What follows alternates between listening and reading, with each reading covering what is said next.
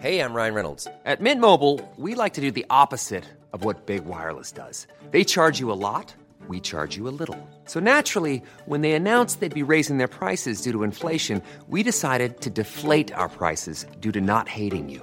That's right. We're cutting the price of Mint Unlimited from $30 a month to just $15 a month. Give it a try at mintmobile.com slash switch. $45 upfront for three months plus taxes and fees. Promo rate for new customers for limited time. Unlimited more than 40 gigabytes per month. Slows. Full terms at mintmobile.com.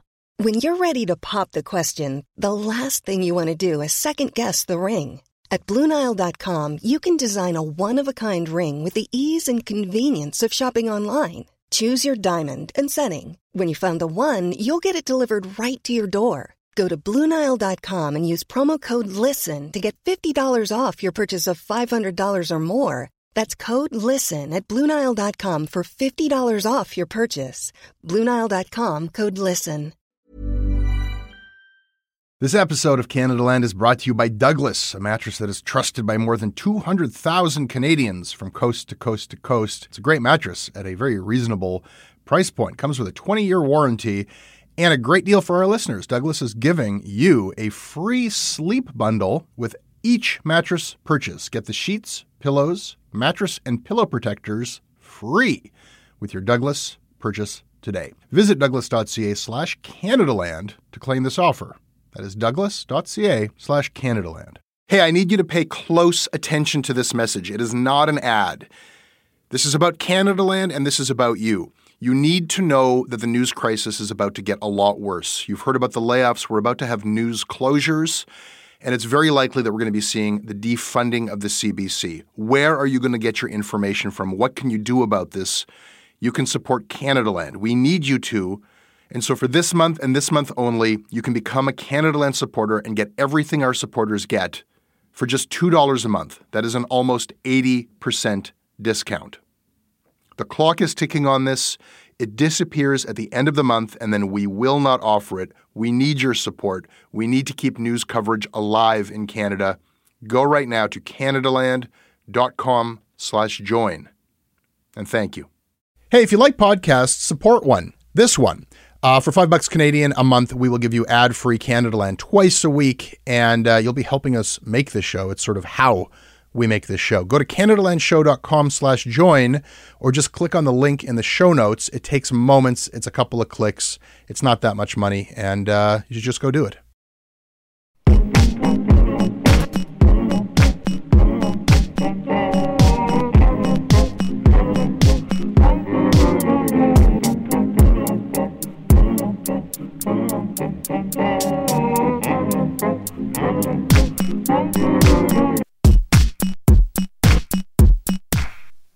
The most powerful journalist in Canada to me is probably Suresh Doss.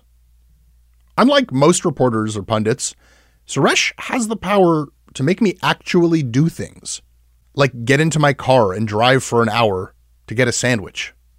Suresh Doss is a food journalist, and he specializes in, for lack of a better term, ethnic food. Toronto happens to be one of the best cities in the world for eating food from all over the world. Months ago, Suresh was tweeting about some Sri Lankan catering joint out in Ajax, Kusini Catering. And they do this regional black rice dish that he said he had rarely seen on any menu. And he was going on and on about it, and my mouth was watering. And I made a mental note that on the weekend, I would need to drive to Ajax to try that place. Food missions like that are a weekend treat for me, in part because the weekday lunch options near our downtown office are pretty bleak. Like, if I check my food takeout app, there are literally three different chicken wing places on the same block a Jack Astor's, a Hooters, and an office pub that is actually called Office Pub. But on that particular day, the weirdest thing happened. Two new joints popped up on my app that I had never heard of before, both of them offering Sri Lankan food. Their menus were filled with things that I had never heard of, and so I ordered myself some lunch and I set off to the address listed, expecting to see signs for these new businesses. One called Rusi and the other one called Sri Lankan Smash Kitchen. These new businesses that had somehow decided to launch during a global pandemic in a business district with no businesses open on that same block that has the three chicken wing joints. And when I arrived at the address on the app, I was standing in front of the office pub. And I looked around, confused, and I saw that there was a sandwich board on the sidewalk instructing me to go to the basement if I was there to pick up food from Russi or Smash Kitchen. It turns out that I had ordered my lunch from a ghost kitchen. The office pub was closed, its owner bleeding money on his massive downtown Toronto commercial lease. His industrial kitchen had just been sitting there. And so a bunch of office pub employees, who, like a lot of the people who fry chicken wings in Toronto restaurants, they launched a couple of virtual businesses a kitchen, a central location, and a few food apps, and that's all they needed. They were up and running. And then to make things even weirder, after a bit of chat with them and a bit of clicking around, I figured out that these guys were the same people behind Kusini Catering, the place that Suresh Doss had been tweeting about in the first place. And they're just one such operation. There are hundreds of them, maybe thousands. And they've been exploding in numbers since the pandemic hit. Ghost kitchens, restaurants that look like restaurants on an app, but in reality, it might be some auntie's stovetop. There are illicit noodles and gray market sandwiches. I'd stumbled onto the food underground. And the food underground is a world that Suresh Doss has been exploring as feverishly as he used to explore taco joints in faraway strip malls. His work has never stopped. Because, you know, this fucking virus has taken so much from us. It's this ongoing lesson in deprivation. We're learning about all of the things that we can live without schools, offices, live music, each other. And it sucks, but yeah, we can live without all of it. But we can't live without food. Food will find a way. And Suresh Doss joins me in a moment. Wait for it.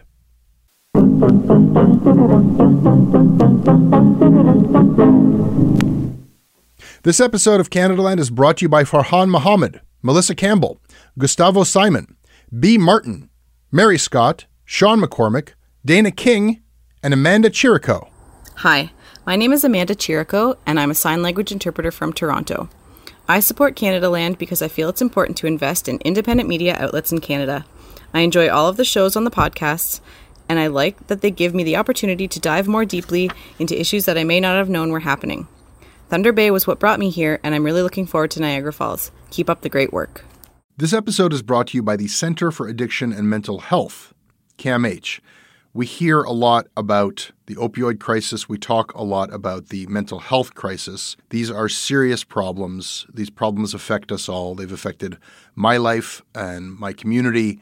They are not intractable problems. I don't know what's going to solve them on a policy level, but day to day, helping people, that's what CAMH does. They do it on the ground when people need help, and they do it through research. The team at CAMH gave our team a tour of their facilities, and we were really just blown away by the incredible, heroic work that they're doing every day. They treat everyone with dignity, and their research is seeking and finding real solutions for everyone around the world. Help change mental health care forever. Your support will help CAMH build a future where no one is left behind. Donate at camh.ca slash Canadaland to help CAMH treat addiction and build hope.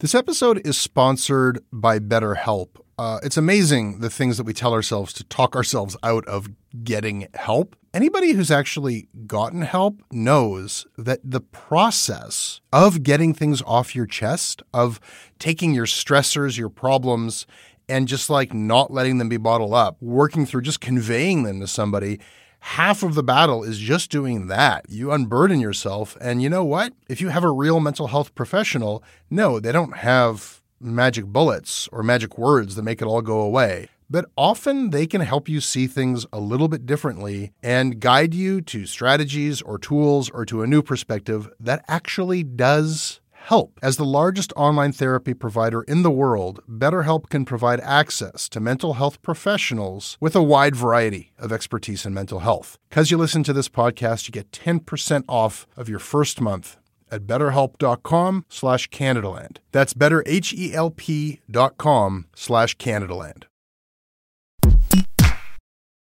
I, I had this dish for the first time when I was in Bangkok, Kanom Tokyo, but I've never seen it in the GTA uh, until recently. Kanom Tokyo actually it's like Thai, right? But I don't know like original name why it named like Tokyo. But it's um, basically it's like um, crepe or pancake, and then we roll it, make it like a bite side. Yeah. Picture just a hot dog, which is wrapped with a crepe, and the crepe has kind of been made in this lacy pattern, so you kind of can see the hot dog as the crepe is wrapped around it. And sometimes in the stuffing, you'll have like a kaya, which is this coconut sort of custard cream, or pandan, which is another cream made from pandan leaf. So these are like, you know, snacky kind of items. And it's not really made to be in a restaurant. It's kind of made to be cooked for the family on a Sunday morning. So I found myself standing at a subway station on the Danforth uh, on a Sunday morning, waiting outside for a person who wants us to only use her Facebook name, JP, and her partner, Nookie. And how do you spell your name? Actually, my name is like Nok, N O K. But people here like call me Nuki, more easier because Nok is like Thai name, right? Yeah, that's why. So I came across JP and Nookie through Facebook Marketplace. Um, one day I was just scrolling through it to see if there were foods that I haven't tried before, and I saw this Kanom Tokyo for the very first time, and I ordered it. When you start like eating it, you cannot stop eating it. JP and Nuki live in Scarborough. They live very close to the Victoria Park station, and uh, they, you know, they they're living in an area where they're concerned about the spread of COVID and being in uh, t- close spaces. So they figured we'll, we'll just tell our clients to meet us at subway stations Yes, only subway, pretty much subway station because it's more easier. We don't need to like take the bus or something like that. And you know, for in my example, I would meet JP at main station, where I'd be outside, and she would come outside and present me with this box, and I would give her cash, and I would finish the box before I would even get home. Um, It sounds like a drug deal. so you're just arranging these clandestine uh, handoffs, uh, these exchanges. And I, I, I'm, I, am a little bit stuck on the actual food itself. I don't really associate hot dogs with Thai food. I- what's the polite way to sound this? A hot dog wrapped in a in a in a sweet crepe with custard does sound gross to me. um, you know, in Southeast Asian culture, there are many, many, many foods that would fall under the category of fusion, just because people love combining interesting uh, of flavors. In this particular case, what works is that simple marriage between salty and sweet. Yeah, and this is one of my my favorite like snacks too, right? And I cannot find it here too. Actually, I cannot buy anywhere here in Toronto. That's why I decided to make my own. And when I made it, I let her try it. She said, "Why don't you just post it on social media or something, right? Like some might interested like to order it or something." That that that's how we started. So JP and Nuki uh, used to work in the hospitality industry. They used to work for a restaurant in the city. They say that their dream is to open a place that specializes in Kanom Tokyo. That was the intention a couple of years ago. But because of the amount leases cost in the city, they were just not able to open a place that specializes in crepes and hot dogs.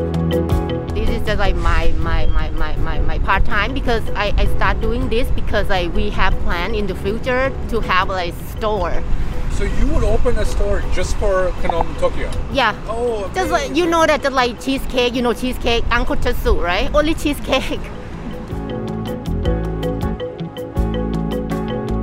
the pandemic has kind of given them the opportunity to test out this concept to see if there's an audience. And they sell the stuff only on the weekends using the subway line and they sell out. They're making a very small batch, but it has given them the confidence to look for a space that would specialize in just Kanom Tokyo. This is interesting to me as well because uh, I, I, I guess this isn't something that came through word of mouth through like you know foodie and food industry. Like you're just looking through pictures on your Facebook feed, and then you're meeting strangers in the subway for a box of pancake wrapped hot dogs. Uh, it, it's it's a completely different twist on the usual. You know, food hunt the, the the the Toronto food hunt for like where's the lineup, where's the where's the lunch spot that everybody's talking about, or that nobody yet knows. Yeah, that's, that's a good point because in the before times, as a, um, as a food writer, I'd spend the majority of my time driving up and down streets, in, whether it's in Scarborough or North York, and just looking left and right at signs and seeing new places, seeing where people are going into. And with the pandemic, and I, we, in our house, we've kind of made a decision for to to keep me at home because we have a, a, a newborn and my parents are you know they're um, completely compromised. So i wanted to make sure that i'm not spending time going to restaurants. So i've spent a lot of time on marketplace but at the same time i've seen this huge uptick of people that are just taking to marketplace to be able to sell a uh, full range from snacks and appetizers to whole presentations uh, of a feast and even desserts. So, in many of these cases, this is home style cooking. This is cooking you wouldn't find at a restaurant. And that is really, at the end of the day, what is intriguing to me. It's the kind of food a mother, father, or auntie would make for you if you went to their place. And, um, and I saw a posting on Marketplace where a woman, Anita, was offering just two items idli, a, a white steamed rice cake. It kind of looks like a puck, but it's white. It's usually open fermented for about a day or two till the batter bubbles. And biryani. Biryani is just rice cooked with stock and uh, laced with uh, protein, or it could be with vegetables. And so for me, idli is very personal because it reminds me of my mother. She would make a batter. We would have idlis on Sundays and maybe dosas the next day because the batter was even more fermented. You can, I guess, you can find idli in a number of restaurants in the GTA, but the execution can be can be a wild miss because there is a certain level of skill and patience that you need and intuitiveness also when you're making that batter. Plus, there's also the idea of, you know, like everyone's batter is going to taste different because it just uses, you know, the, um, the, the, what's in the air to make the ferment. Like a sourdough bread, I guess. Absolutely. So I responded quickly when I saw the, the posting with the usual, is this still available? And, uh, you know, it's the response that you typically push through Facebook. And she responded right away. And I said, you know, I'll take whatever you have, a box of each.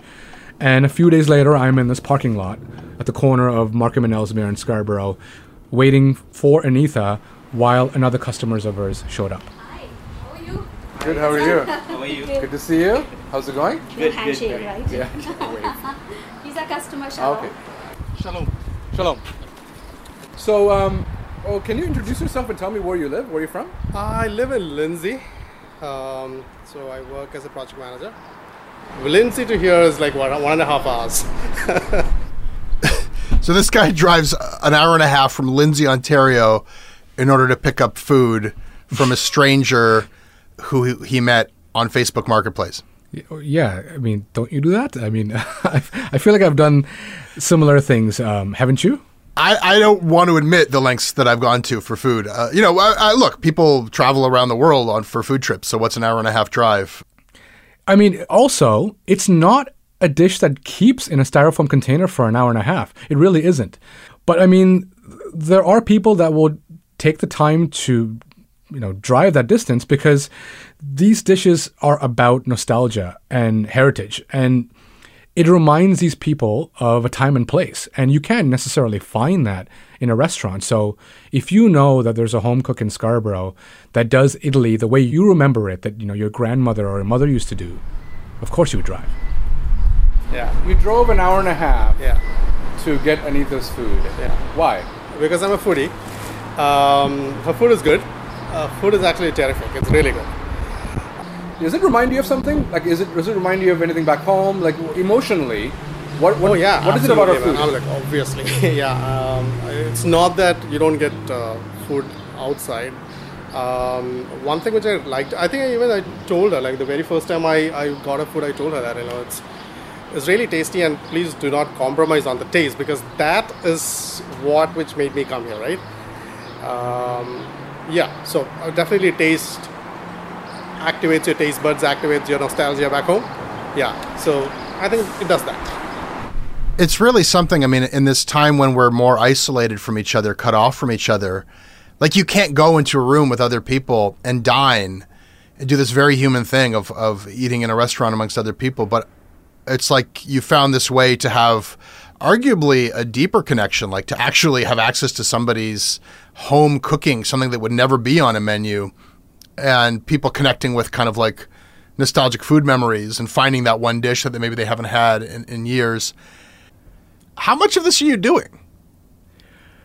Um, I, I hope my mom and my wife are not listening to this. Um, so I mean, in the before times, I would average about twelve to fifteen restaurants a week.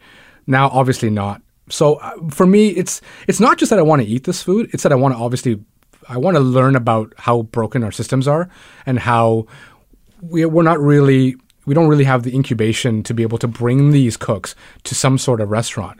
So I'm trying to obviously learn more about it from my own edification. Sure, sure. say how, how much of it are you doing? I'd say about I don't know four or five times a week, maybe. Wow. Know, not every week, but Do you ever get burned on a deal? in some cases, I just think that the spicing is not where it should be. But I've never been like I mean the, the this this food is like cheap and it shouldn't be cheap. But I mean, I, I wouldn't say I've had a bad experience. It's just maybe not to my liking.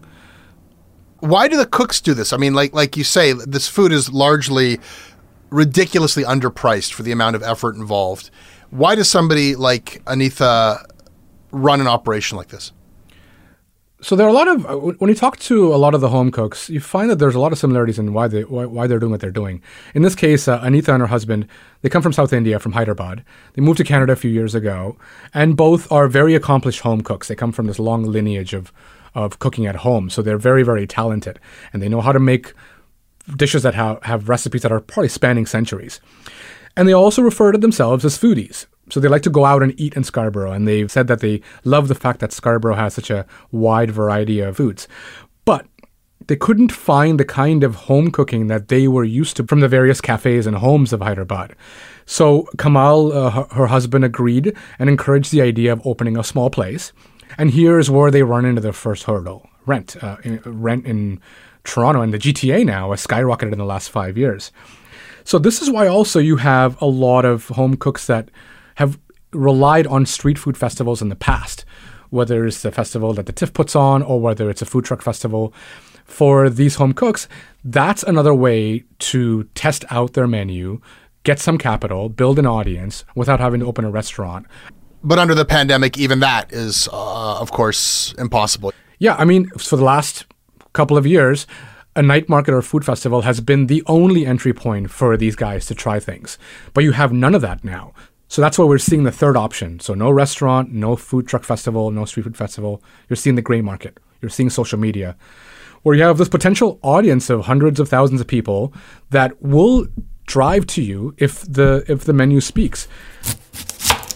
So I had the chance to visit Anitha again to kind of just check out her operation. And what you're about to hear is her preparing the tadka. So you have this idli, right, which she uh, steams and serves it to you in a styrofoam container. And the idli is always accompanied by a few different chutneys. In Anitha's case, uh, she wasn't prepared to cater at an event. So she decided to limit her radius originally to her, her apartment complex. She wanted to just cook for people on her floor because she noticed that there were a lot of people that prefer to go out to get food. They were elderly and they were worried about contracting COVID. So she wanted to be able to see if at least she could feed the immediate community that's in her complex. And one by one, the orders started becoming a weekly thing. So Kamal and Anita both cook the dishes and the idli. Um, they have this very small operation, and they're cooking out of their apartment home. And we were waiting to serve one of their most loyal customers. This is a person that is immunocompromised and prefers to not leave the building.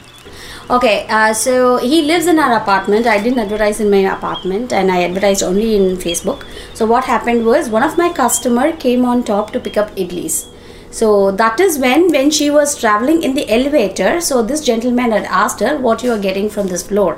Then uh, she immediately opened the box and gave the idli. So please taste it. So this uh, uh, customer had tasted and immediately he noted the number from her and then he started calling me every time he comes here he picks up just idlis. Because uh, they are also part of our community so they know how to make the sides for it. But since they both are old they cannot make the batter you know using the grinder and it's, it's going to be a cumbersome process. So that's the reason why he always picks idli from me and it will be twice or thrice in a week. Anita has this ritual of whenever she's serving one of her customers, she will serve them a drink, this cold drink called a panakam. Uh, from that day, and then I used to buy twice a week or once a week. Uh, I really like it. I bought several places and I don't like it, but this one, uh, really, my wife, my kids, they love very much.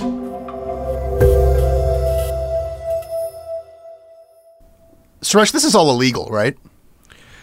Yeah, I want to be sensitive to this topic. I mean, regardless of your opinion of whether it's legal or not, this is happening across the GTA, and I mean, it's happening across the world. And when you say illegal, well, we're talking about the sense that you can't serve or sell food that's cooked out of your home kitchen. Public health will have a field day with that. Uh, because you know um, we have high standards for, for health and safety in this country when it comes to food. So we want to make sure that like if you're if you're profiting off food and you're selling food, it should be cooked out of a licensed kitchen, which is why when you walk down the street and you see a restaurant, you have that public health notice on the window, whether it's the yellow, red, or green sign that says, We've inspected this kitchen, it's clean. Um, the temperatures are being ad- adhered to when food is being stored. There are no rats running around, so you can eat here and feel safe. I, I, I hear you. I mean, it's it's one of the most kind of basic human activities and freedoms is the ability we, we nourish each other, we cook for each other, we eat each other's food. But like you say, as soon as money changes hands, I mean, it's just necessary that there are safety and health regulations, and all of this is happening. Uh, we can generously say gray zone, but it's probably all illegal. But more than a billion people eat street food every day. More than two billion people probably eat street food every day. Um, I'll I'll just be honest. Um, I've met a number of these home cooks over the last couple of years, and I've been in a number of their kitchens pre-COVID, and most of their kitchens are, are immaculate, cleaner than many restaurant kitchens that I've been in. Um, and you know these home cooks have to make money somehow, and th- I don't think many of them started this gray market operation thinking they would end up on a top 10 list somewhere. They just wanted to be able to feed their immediate community. And it's just happened that there, there's an audience for this kind of food. So it started off as a hyper localized operation, but it's kind of grown from there, um, from an apartment complex to a few blocks or a few subway stops. Look, to me, the fact that it's illegal is, is, is a feature and not a bug. As we were saying before, whether something is legal or illegal might be a, uh, a different question than whether it's ethical or unethical. A lot of the stuff that was perfectly legal in the food system and the restaurant system that we, we know so well was not great. The way that workers were treated and the way that the apps were affecting the businesses and the barriers between people and the food they want to eat. And it seems like there's an opportunity here, as there is with everything right now, to rewrite those rules, not just with respect to prepared foods and meals. I know that you've also been buying your groceries through Facebook Marketplace. So, just for some context, we're probably living in the fruit capital of North America in a sense that because of the demographics in the GTA, we see an, a very large selection of tropical fruits and tropical ingredients coming from all over the world to Toronto. And this has all happened in the last decade. My mom used to recall that when we were young, she would have a hard time finding certain spices or certain types of mangoes. But now, I mean, most like small mom and pop markets or bodegas on the Danforth will have an incredible selection of fruit and vegetables from the Caribbean and Southeast Asia. But because of COVID, a lot of these grocery stores were not buying as normally as they would. So a lot of the stuff was left at the airport or it just wasn't coming in. So I started to see this huge uptick in private sellers on Facebook Marketplace that were selling fruit. we are talking about um, the fruits like mangosteen, rambutan. I have green grenadilla, purple passion fruit, coconuts. And this is how I met Jeff Lance. He's a purveyor of tropical fruits. How much do I owe you for this? 25. So I noticed this year the fruit seeing on Marketplace is, is crazy. It is, yes. Um, why do you think that is?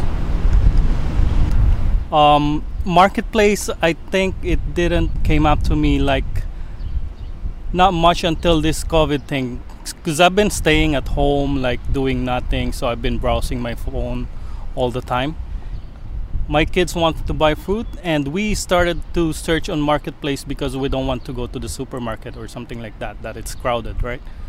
And I saw the the uh, opportunity So I asked um, my uh, seller, what if I uh, do a se- uh, reseller too? So and then that where everything starts. What's the draw here? What are you getting from Jeff that you can't get elsewhere? Um, probably nothing. You can find that stuff in normal times across the GTA, but the quality is just far, far superior. You know, I just think of my time living or traveling through Southeast Asia, and you go to like a fruit market and you get this amazing, beautiful rambutan fruit or like a mangosteen, and the quality is just incredible because it's from there. And you just would never get that quality here because by the time the fruit travels, you know, it's plucked before it's ripe and it spends a, a two months in a container. Uh, with Jeff, I've just never seen f- those two fruits this good before. It reminds me of back, ho- back home. Like uh, it reminds me of the fruits that we, we keep on eating back home normally, and here it is hard to find. Jeff is also trying to replace the jobs that he had before, and the pandemic uh, has kind of you know made life for him fairly unstable. So I have two jobs, both at the airport. Uh, my wife also uh, work at the airport. She got laid off right now. I'm only working weekends. Then weekdays, my full-time job, I got laid off, and we don't know when we're coming back. So, are you are, have you applied for CERB or anything? Like, what, what kind of support do you have? I I am currently on EI. I am currently on EI, and um, it is not really enough, to be honest. It's a good help, but for my family, it's still not enough. So I have to make a way to put the food in the table, right? And is this helping? It's helping us a lot. Yes, it is really helpful. Suresh, how do all of these stories end? Like, I, I can imagine sort of, uh, you know, a heartbreaking ending where, you know, the, the, the health authorities shut down all these operations, or like a really optimistic, happy ending where each of these different entrepreneurs builds a thriving business and and and even like sets things right that had gone wrong. You know, like all of the kind of um, sort of soul crushing trends of mass chain restaurants downtown, like out of the ashes you know, we have a, a new fruit market, a new a new um, you know ma pa owned eatery, and uh, you know, selfishly as a glutton, I have better choices to eat. But these people build businesses, and each of these different entrepreneurs and cooks you've been introducing me to, uh, you know, they, they they thrive out of this crisis. Like, is like where does the truth actually lie in the outcome? I mean, I want to live in that world, Jesse. Uh, I, I, want to see fewer over the top like gross food trends and more emphasis on regional cooking from these tiny mom and pop shops where there's a lot of heart and love and uh, nostalgia to food. And I want to see these uh, these you know young entrepreneurs harness social media and get their brands out and like get their food out and introduce the city to food that it's never seen before to kind of add to this you know cheesy mosaic that we we keep saying that uh, Toronto is about. Um, but there's also you know the flip side, and the flip side is if you go back to Kusini Catering and the other virtual kitchens that operated out of the uh, office pub, uh, the most rudimentary um, setup in terms of like the, the, brick and mortar, right? These guys are operating out of an actual physical space called the office pub. I caught up with San from Kusini Catering recently because he's my connection to the office pub and the other guys that run the operations there. And I asked him, like, you know, so it's been a few months now. Um, how how are these brands working out? So today we uh, today is our last day at the office pub. Uh, we've been there for nine years, and uh, you know we couldn't find a proper solution for our rent agreement. We are on our last year of lease, and we pay closer to thirty thousand uh, as our rent. So you know we cannot keep going forward like that. With business are slow, the offices are closed. Uh, there's not too much traffic downtown. You know, not a lot of people are there. Condos are empty, so the landlord uh, didn't want to um, give us a rent reduction. He didn't apply for his rent subsidy. He told us that he's going to apply. We agreed on a ten thousand dollar reduced rent, and uh, came back in uh, mid mid mid of August and said, "Hey, my rent subsidy is not coming up." And uh, you guys have to pay the full $156,000 rent from April to August, which which was a shock for us. It's sad that uh, the government should have stepped up with these things. Uh, landlords, uh, they're taking their power trip and, you know, uh, ruining a lot of small businesses, uh, livelihoods of a lot of restaurant owners, the staff who are working, kitchen staff, you know, putting a lot of people out of work now. So what's next then? What are you gonna do? What's next? Um, right now, Kusini Catering, and I'll be operating Kusini Catering right now, uh, and uh, hopefully we'll see if I can uh, secure something up uh, in the near future.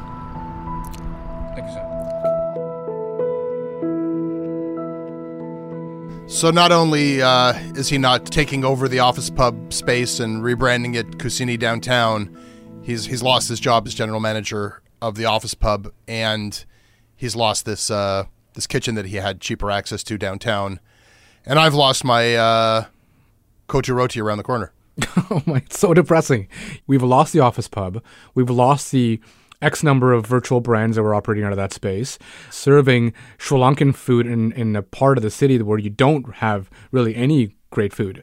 But I mean, San is fi- operating out of another commissary space, and maybe the other guys that were doing the virtual kitchens will find somewhere else to land. There are so many empty kitchens right now in the city, and I have to believe that these guys will find a place somewhere. Suresh, what do you see as coming next? I mean, are, are these Facebook marketplace efforts going to grow into blossoming businesses and then we're going to have like a, a newer, better food scene? Or is the trend that's wiping out restaurants going to take everybody down? Um, this is so depressing to talk about. I mean, like in the last month alone, I think 75 restaurants have closed in Toronto. I think eventually Facebook Marketplace will see a crackdown of sorts because I don't think we are living in a city where home cooks will be allowed to cook out of their home kitchens. So hopefully they'll be able to move to a commissary and rent a commissary space for 30 bucks uh, an hour and do something there. But I think what you'll also see is that if as Facebook continues to grow and as listings get pulled off it, you will see smaller and smaller networks take over.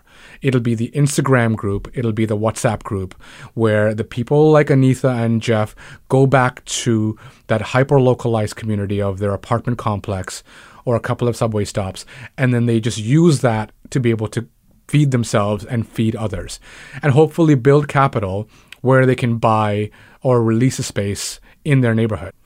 But then I also see that, you know, going back to JP and Nookie, they want to open Kanom Tokyo and they're willing to partner with a cafe where, you know, the cafe will do their pulled espresso shots and JP and Nuki will have a menu in a glass case where they serve Kanom Tokyos every weekend. They're open to that. This hybrid model that I see more and more cafe owners and supermarket owners being open to.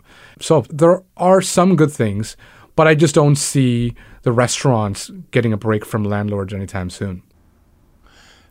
If I cast my view forward three or four months in Toronto, the patios are closing as we move into winter.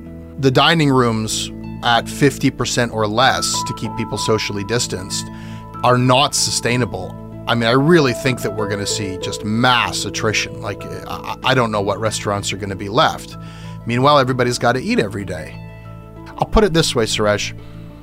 I would rather be in the position of having to figure out what to do with my successful apartment biryani enterprise right now than having to figure out what to do with my chain of six downtown Toronto restaurants. I couldn't agree more. I, I mean, you just you just got to know where to find it.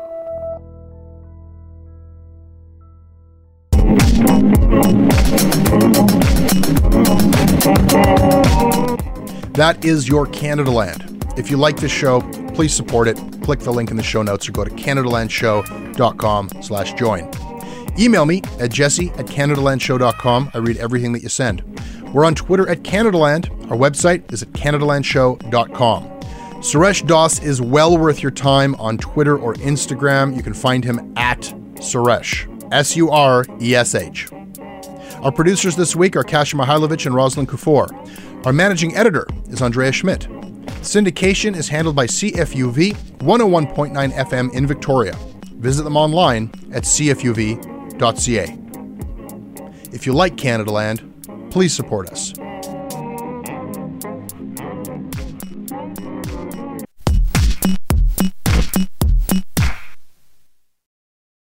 Hey, I need you to pay close attention to this message. It is not an ad.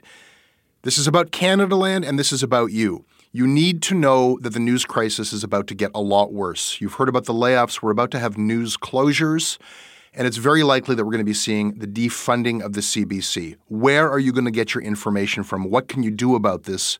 You can support Canadaland. We need you to. And so for this month and this month only, you can become a Canadaland supporter and get everything our supporters get for just $2 a month. That is an almost 80% discount. The clock is ticking on this. It disappears at the end of the month, and then we will not offer it. We need your support. We need to keep news coverage alive in Canada. Go right now to canadaland.com slash join. And thank you. Hi, I'm Daniel, founder of Pretty Litter. Cats and cat owners deserve better than any old-fashioned litter. That's why I teamed up with scientists and veterinarians to create Pretty Litter. Its innovative crystal formula has superior odor control and weighs up to 80% less than clay litter. Pretty Litter even monitors health by changing colors to help detect early signs of potential illness. It's the world's smartest kitty litter. Go to prettylitter.com and use code ACAST for 20% off your first order and a free cat toy. Terms and conditions apply. See site for details. When you make decisions for your company, you look for the no brainers. And if you have a lot of mailing to do, stamps.com is the ultimate no brainer. It streamlines your processes to make your business more efficient, which makes you less busy. Mail checks, invoices, legal documents, and everything you need to keep your business running with stamps.com.